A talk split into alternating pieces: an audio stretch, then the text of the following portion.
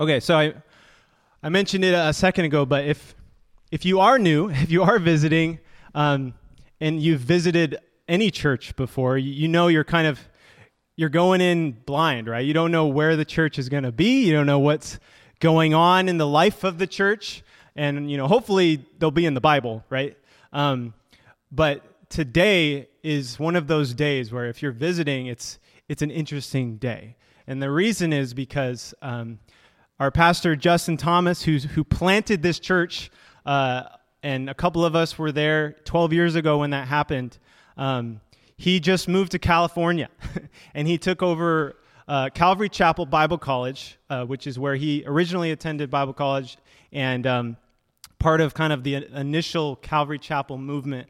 They started a, a Bible college, and he took that over. He's the president, and it's it's really cool. It's it's kind of right up his alley. If any of you have heard him preach, and and so if if you're feeling like oh something's different or something seems to be afoot here at church today, it's because he just moved like on Monday, and today is the first day in 12 years that he hasn't been the pastor of this church, and so interesting, interesting day. And so for me, it's a bit complicated. It you know he was my pastor for not for for 12 years. So since I was 21 years old, um, he married my wife Anna and me over 10 years ago.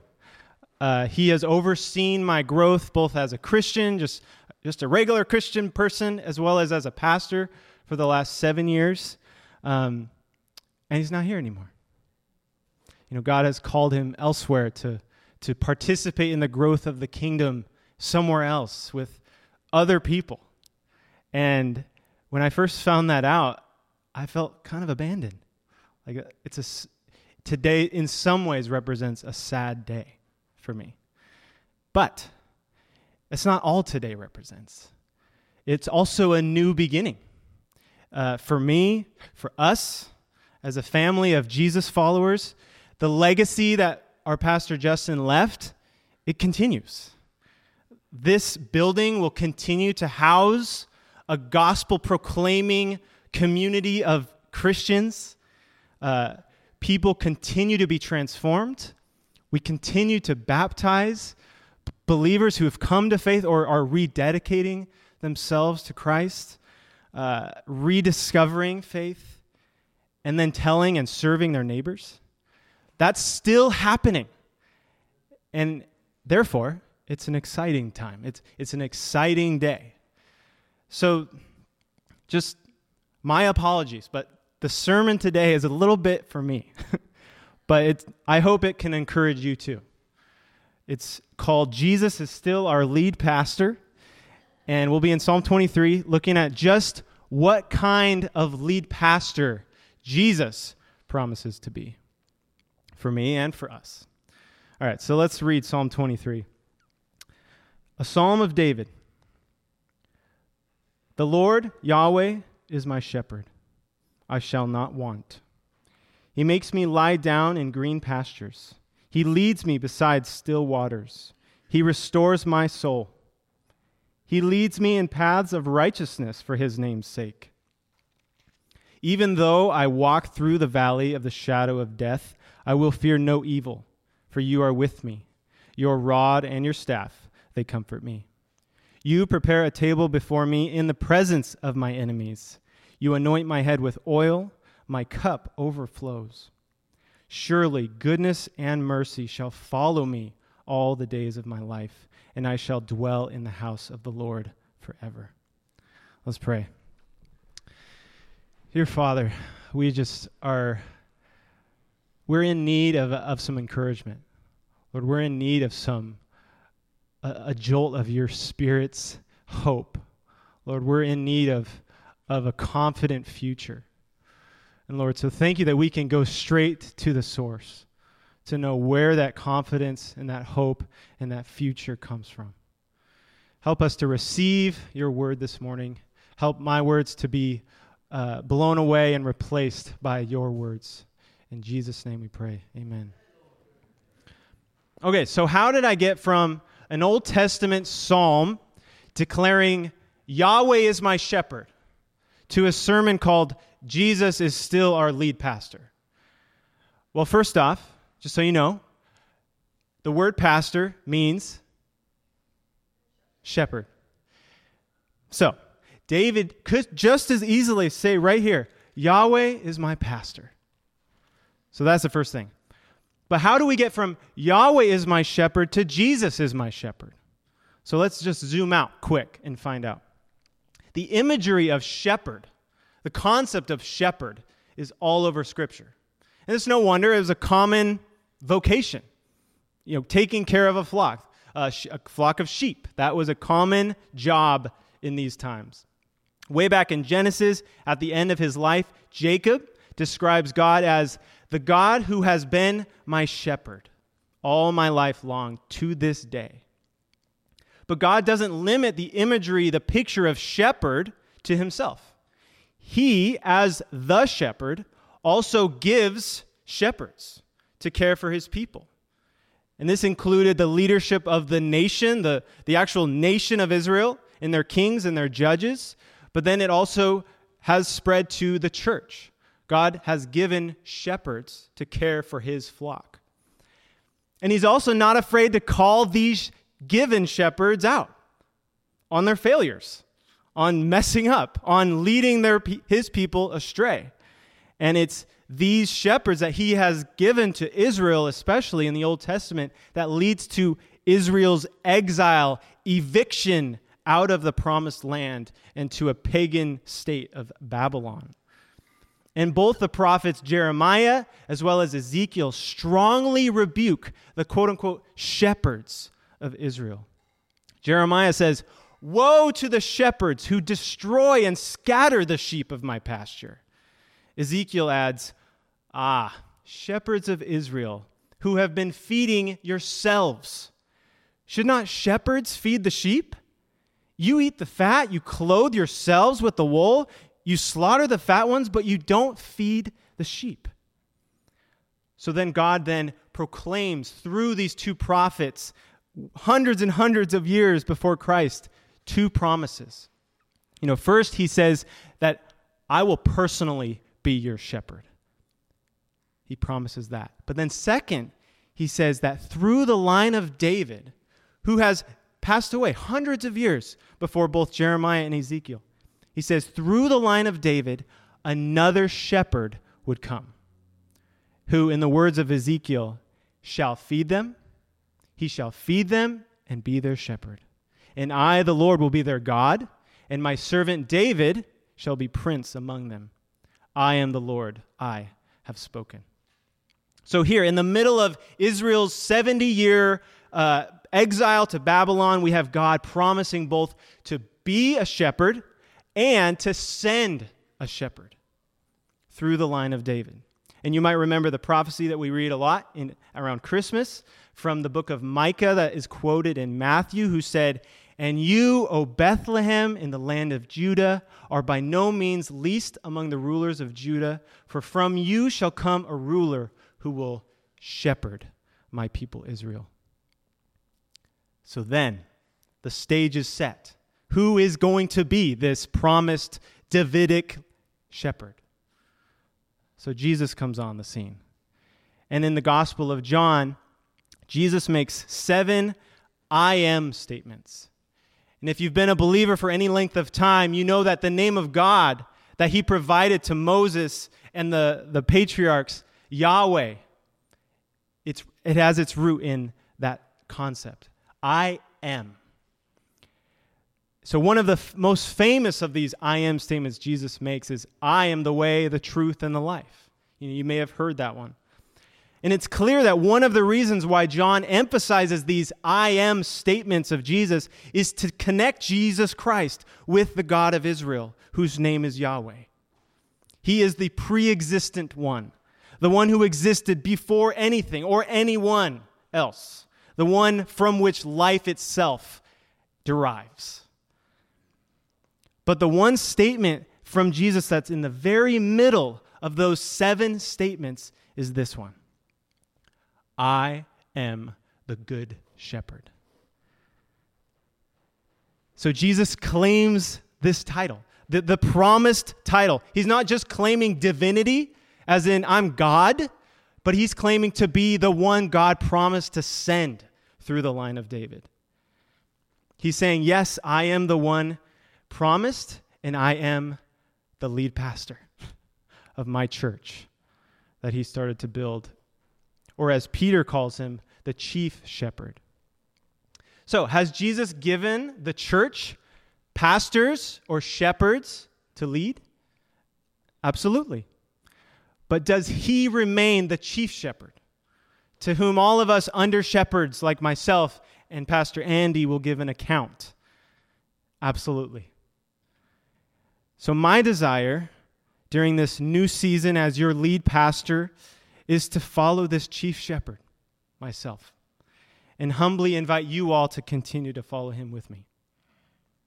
So, going back to Psalm 23, we see Yahweh described as David's shepherd. And now we know that we can transfer this title to Jesus Christ. So, what are some of the traits of Jesus, our lead pastor, that we learn here in this psalm? Well, first, we are reminded of our rest in Jesus. That for us, for Calvary the Hill in this new season, it's the same exact life giving gospel of complete and utter rest. But second, we see how it looks to walk with Jesus in this life. That for us in this new season, it is the same spirit empowered Christian life of discipleship with its ups and downs, its twists and turns, its trials and sufferings, all the while knowing the presence of the shepherd with us. And then, third, we are reminded of our hope that we will dwell in the house of the Lord forever. The house that Jesus is preparing for us as we speak. He says, I go in to prepare a place for you that where I am, you will be also. That's what he's doing right now. So, firstly, our rest in Jesus. Let's reread verses 1 through part of 3. David says, The Lord is my shepherd, I shall not want. He makes me lie down in green pastures. He leads me beside still waters. He restores my soul. Even if you're not a Christian this morning, you've probably heard those words. And there's, they're some of the most famous words in the entirety of the human race. From the most the best-selling book of all time to the best-selling poem of all time within that book. The Lord is my shepherd, I shall not want, and all the rest. And there's good reason for that. You know, who, who doesn't want these words to describe them? There is every kind of provision here spiritual peace and provision, physical peace and provision. This is a picture of the type of peace that Scripture refers to with the word shalom.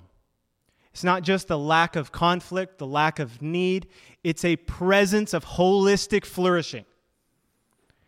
Think over these phrases again. The Lord is my shepherd, my shepherd. Notice the individualizing nature of this statement.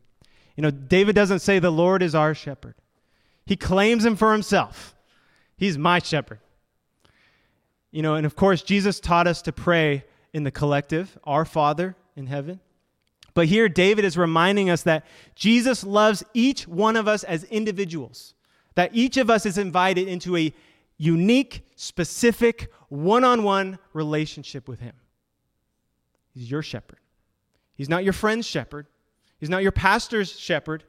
He's your shepherd. And then, I shall not want. Other translations read, I lack nothing, or I have what I need. And another way you could read it, and the word, and it, it's right, is, I have not been deprived. I'm not missing out on anything whatsoever because I have Yahweh as my shepherd. Because he is the good creator and is a good shepherd, he knows what I need and he's provided it.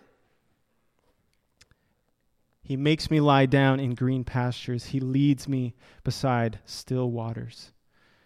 Literally, this, this reads, He leads me beside waters of rest. And if you're a sheep, what more would you want? amazing grass, naturally purified water, no wolves. It's the good life. And he goes on and says, He restores my soul. And with this phrase, David probably still has a sheep in mind, although he's going to kind of mix metaphors later in the psalm. But he probably still has a sheep in mind here because this word restore, it's not just refreshment, it's restoring from having gone astray, it's returning. And Isaiah picks up on this when he says, All we like sheep have what? Gone astray. We have turned, he says, everyone to his own way. Jesus further clarifies the shepherd's role in this astray sheep, this wandering sheep, when he says, he says, he's talking to a bunch of people that, that have sheep. He says, What person of you, having a hundred sheep, if he's lost one of them, does not leave the 99 in the open country and go after the one that is lost until he finds it? And when he finds it, he puts it on his shoulders, rejoices. He comes home, he calls together his friends and his neighbors, and he says, Rejoice with me, for I have found my sheep that was lost.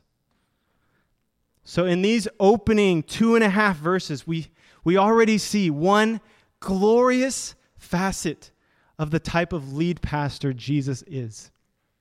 He restores our wandering, lost souls. He provides for our every single need, both spiritual and physical. And He draws near to each of us uniquely and intimately. Now, all this is, is it's a picture of the efficacy of the gospel. Efficacy is a fancy word. It's used in the medical field a lot. And it speaks of if a drug or a vaccine or a treatment works or not. You know, you've probably heard of this vaccine or that treatment being this percent efficacious or effective. You know, I work in cancer research, and that's one of the big questions. When a, when a new drug comes along, it's touted as the next thing, does it work? How, how efficacious is it? How much and for what percentage of people does this succeed? That's the big question, right? The gospel which means good news, news that's worth sharing, the gospel of Jesus Christ is 100% efficacious, beyond your wildest dreams. Jesus' death and resurrection on your behalf accomplished something you can't even comprehend. Like we learn in the book of Ephesians, you were dead, Paul says, in your trespasses, in your sins. And in Christ, you were made alive. As a treatment, you can't get any more efficacious than that. If I came up with a cancer treatment that resurrected cancer patients, I'd be more than a billionaire. It works. But that's exactly what the gospel of Jesus has accomplished spiritual resurrection, but not only that the promise of a future physical resurrection. The New Testament is clear on this. Jesus rose from the dead with a real body, a real physical, immortal body. And not only that, we are promised that the same exact thing will happen to us. That's crazy. There are, and these days, more and more, there are plenty of options to achieve spiritual restoration. And there's actually a growing list of options to achieve physical resurrection. Does that sound weird? Ask me about it later. But the gospel of Jesus is the only one that will work. And that's the picture up front. Everything. And that, but it's just the beginning. That's the beauty of Jesus as our lead pastor. Before we do anything, he gives us everything. And so we can say from day one, along with David, I lack nothing. I'm content. I have what I need. I have not been deprived. Here I am. But is that where we stop? Not at all. Once we've tasted what Jesus has to offer, we get to do what David goes on next to describe. We get to walk with our shepherd. Now, this is an Old Testament description of a New Testament reality that we also learn in Ephesians. Paul writes in Ephesians 2 For by grace you have been saved through faith, and this is not your own doing, it's the gift of God. It's not a result of works, so that no one may boast. For we are his workmanship, created in Christ Jesus for what? For good works, which God prepared beforehand that we should walk in them. So let's continue and read verses 3 to 5. David says, He leads me in paths of righteousness for his name's sake. Even though I walk through the valley of the shadow of death, I will fear no evil, for you are with me. Your rod and your staff, they comfort me. You prepare a table before me in the presence of my enemies. You anoint my head with oil, my cup overflows. So, our lead pastor has provided all that we need up front. But then he invites us to live a real life. We aren't given salvation, reconciliation with God, eternal life, complete cleansing from our sin so that we can chill out in a grassy meadow by a peaceful river all day. Jesus gives us abundant life so that we can live an adventurous, abundant life with Him. And these paths of righteousness are just what we read about in Ephesians. These paths of righteousness are the good works that God has prepared beforehand for us, uniquely prepared for us. These include the vocational paths that God has called you to. These are your calling as a full time fill in the blank, a part time fill in the blank, or a volunteer fill in the blank. These paths of righteousness also include seasons of recovery from past hurts, addictions, and trauma. These paths of righteousness are not a waste of time. If you can only see six inches in front of you, but if that view includes the one who is leading you, then you're on the right path. Your life can then glorify Jesus because you don't know what you're doing Amen? Because after all, as David says, all of this is for his name's sake. My friend Peter works for Microsoft. And if any of you have worked for any corporate setting, I'm sure you've been, they call it reorged, where they, they just go, uh, we're just going to switch things up because why not?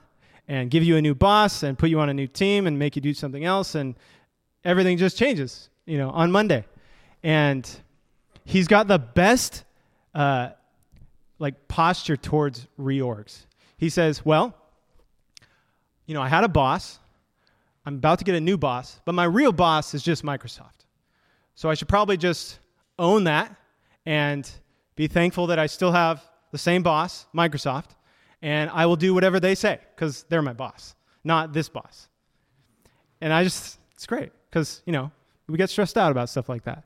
And in the Christian life, it's the same. You know, we have these expectations of what our life is supposed to look like.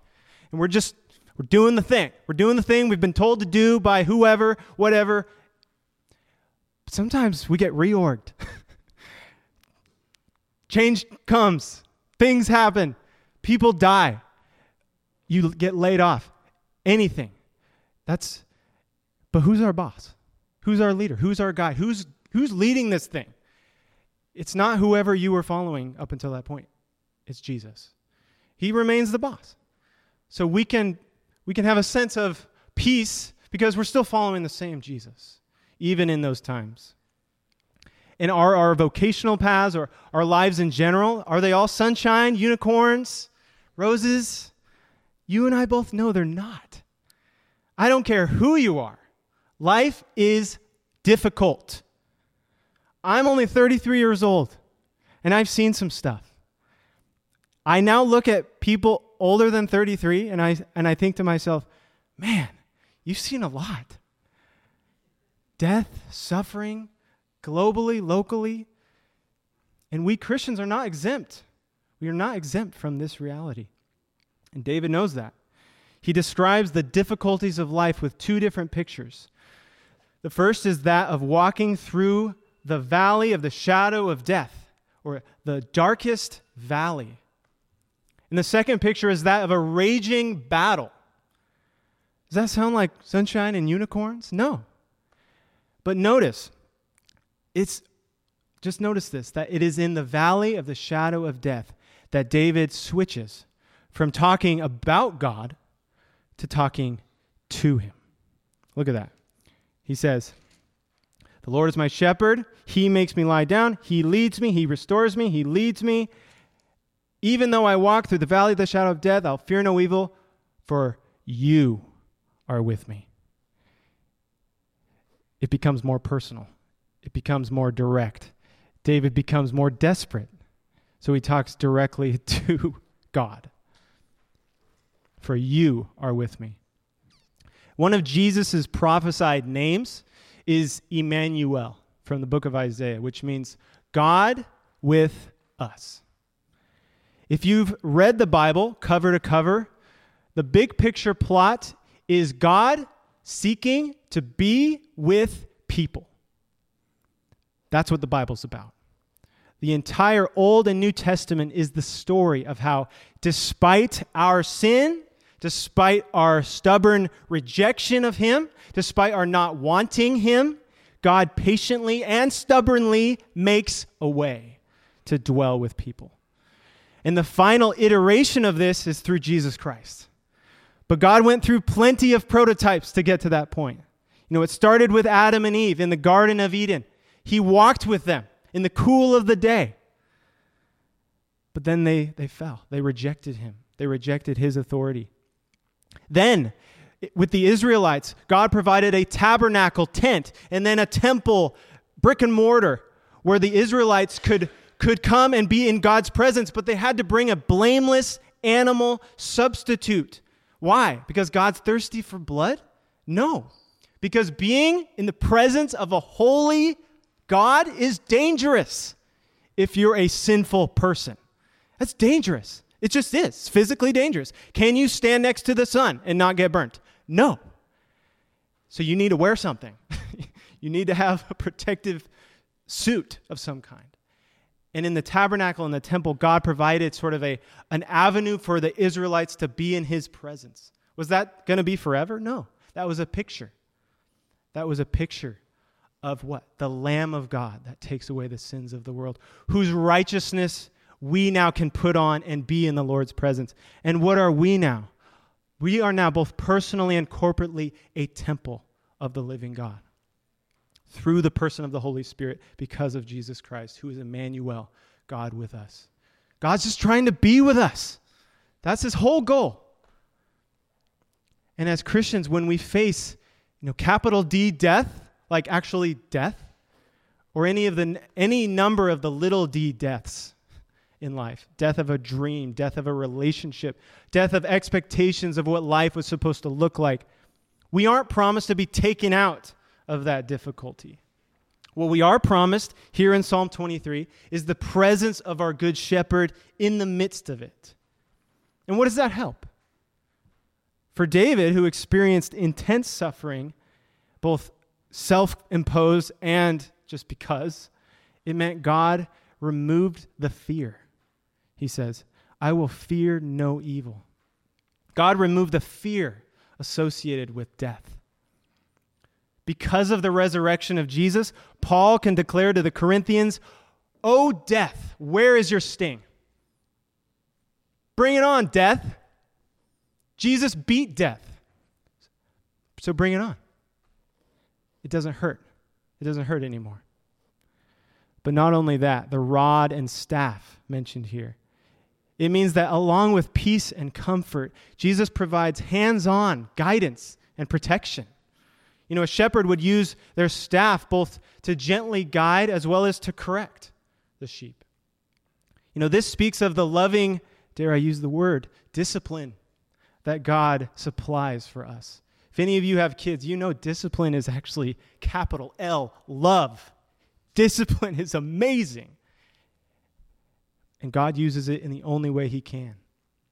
When we, like sheep, go astray, Jesus gently disciplines us. What does this look like?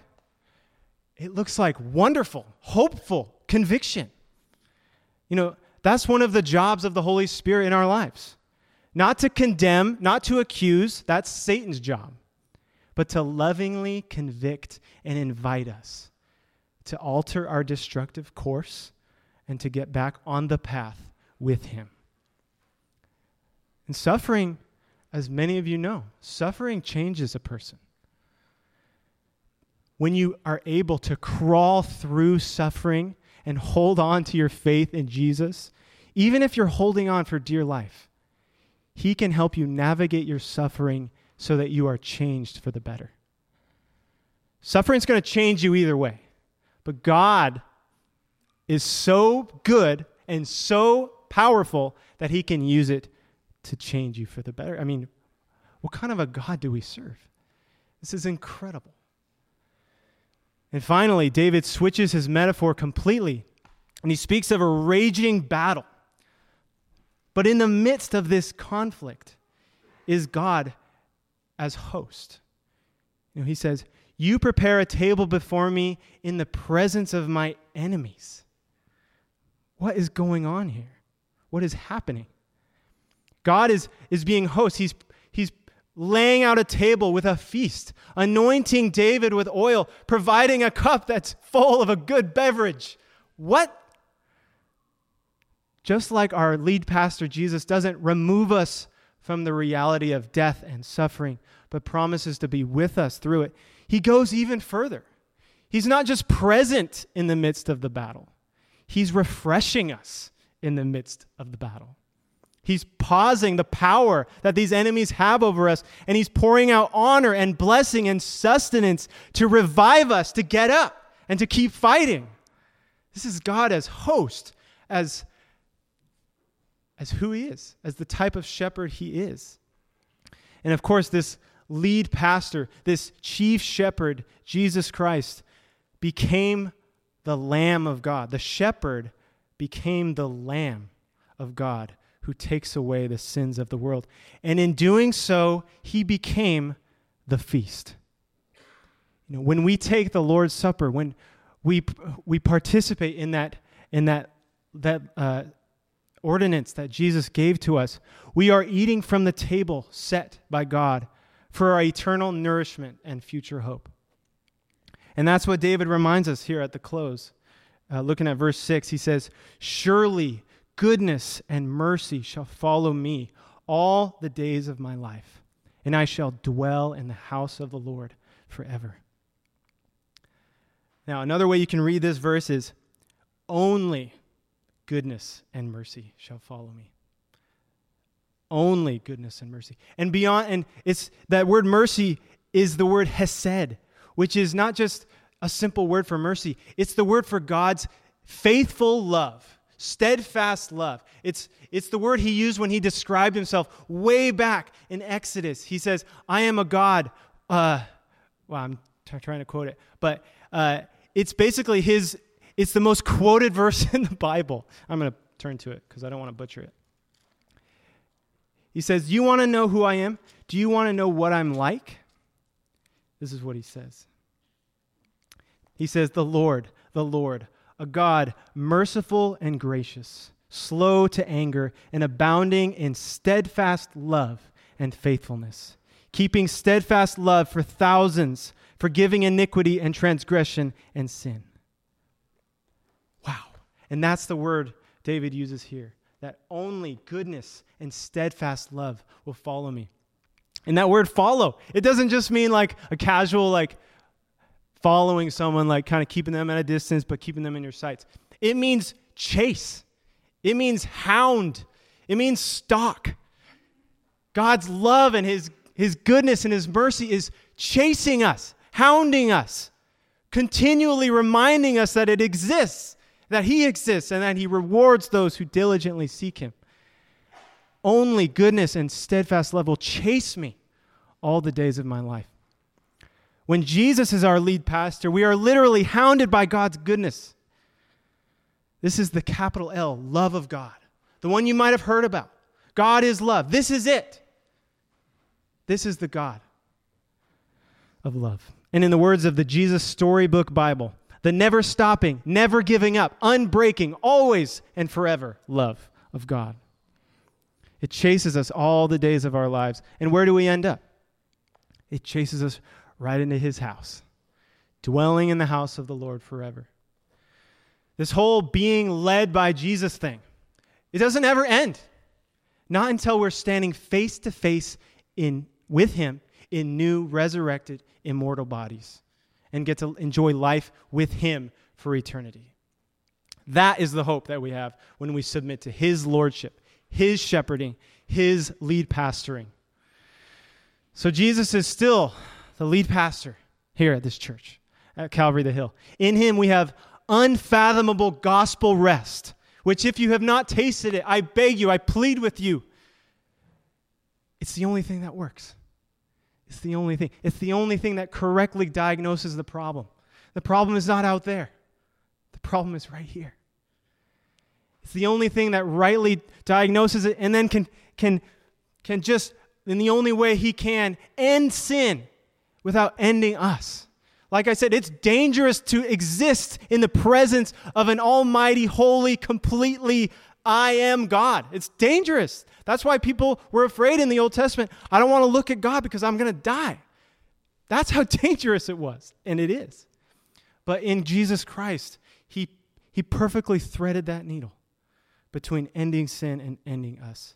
He ended sin and he restores us. It's beautiful. But not only do we have this unfathomable gospel rest, we have the promise of his presence for the rest of our lives.